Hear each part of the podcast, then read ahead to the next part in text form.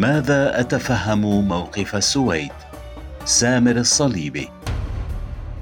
في ظل ردود الفعل العنيفة والسلمية المناهضة للسياسة السويدية التي تصرح لمواطنيها أفعالهم وأقوالهم المعادية والمسيئة لبعض الرموز والكتب والشخصيات والمرجعيات الدينية، نتساءل: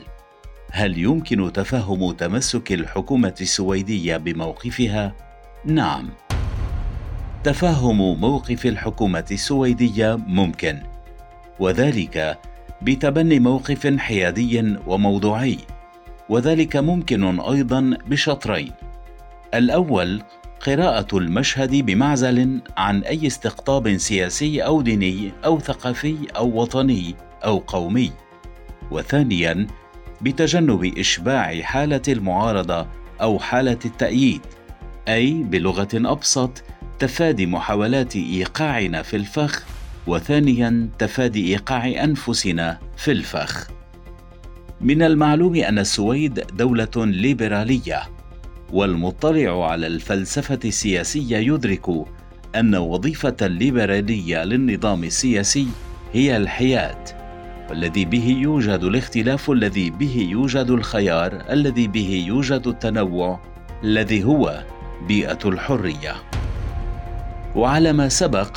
نستنتج أن النظام السياسي الحريص على تأدية وظيفة الليبرالية له هو نظام هادف للتخلص من كل سياسة سلطوية، وهو نظام متخوف من الحقيقة التي مفادها أن الإفراط والمغالاة في المنع والإكراه والقصر ناجم عن القبول بالحد الأدنى من هذه الممارسات،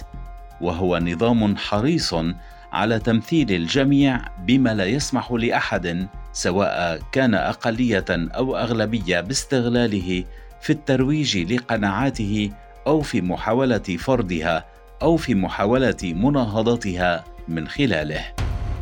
إن النظام السياسي الملتزم بوظيفة الليبرالية له نظام يرفض فرض قيود على التعبير والصحافة،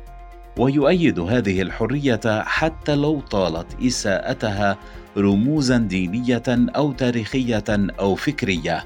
لكون هذه الحرية وحدها من تكفل المساواة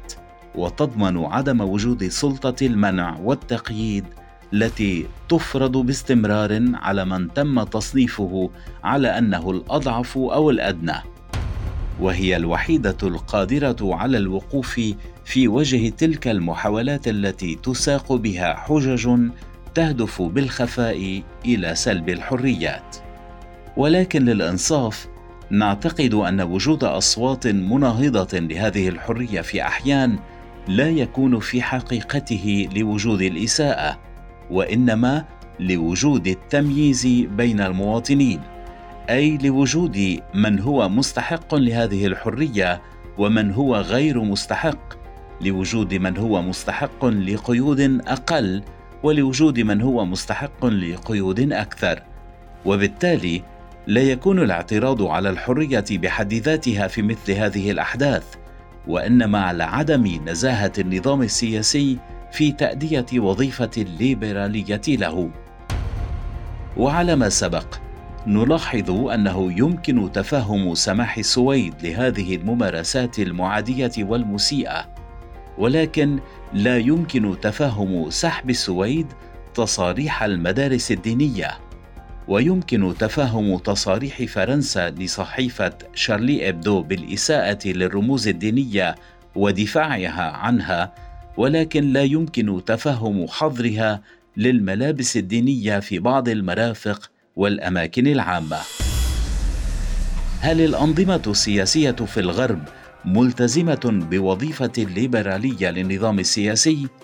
للأسف هي غير نزيهة في بعض الأوقات ومع بعض الأقليات. نعم، سماح بعض هذه الأنظمة لبعض الأقليات مثل الأقليات الجنسية بالترويج لقناعاتها عبرها، وبمكافحة من خلالها التصنيف الذي تحتفظ به بعض المجتمعات لتصرفاتها وميولها وأفعالها، والمستنبط من مرجعيات دينية أو ثقافية، وذلك بهدف توفير القبول لهذه الأقليات خاطئ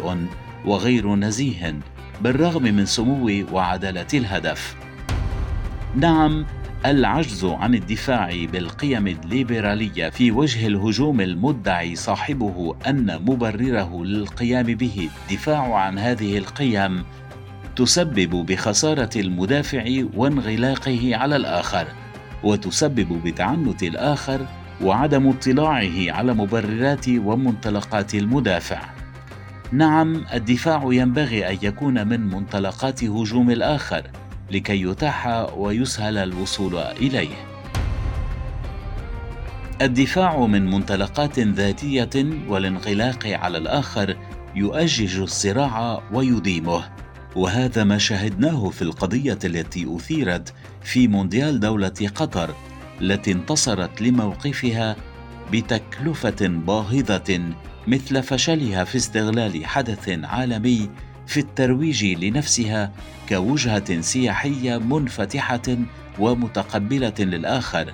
كان يمكن تفاديها في حال تم الدفاع بالقيم الليبرالية لا بالقيم الدينية. وعليه نستنتج أن نزاهة النظام السياسي في تأدية وظيفة الليبرالية له تسهم بإيجاد ساحة فيها التداول للآراء غير مقيد،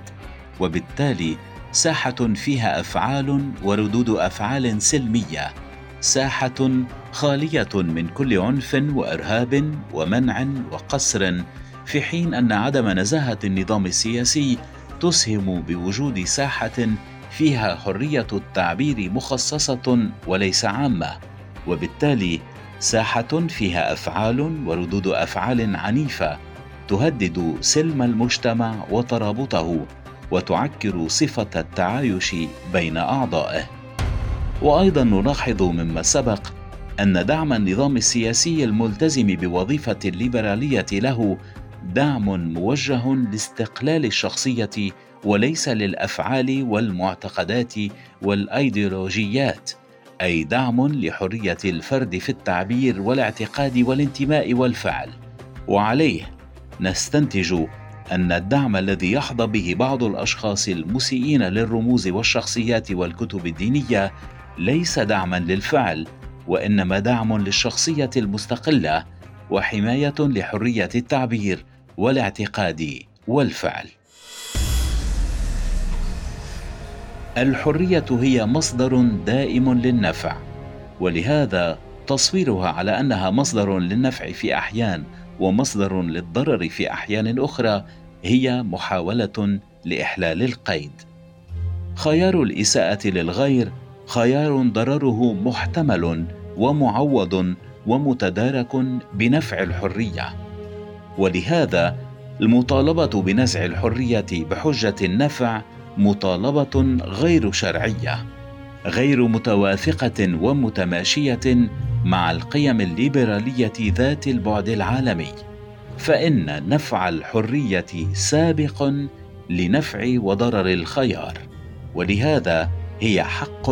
لا ينبغي سلبه مهما عظم ضرر الخيارات. نعم،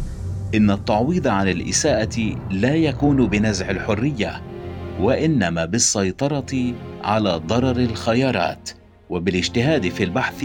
عن وسائل تكفل عدم تحول الاختلاف إلى خلاف. في الختام، من المهم أن نتساءل: هل نحن أشد حكمة من الله الذي منح الحرية للإنسان لكي ننزعها أو نطالب بنزعها منه؟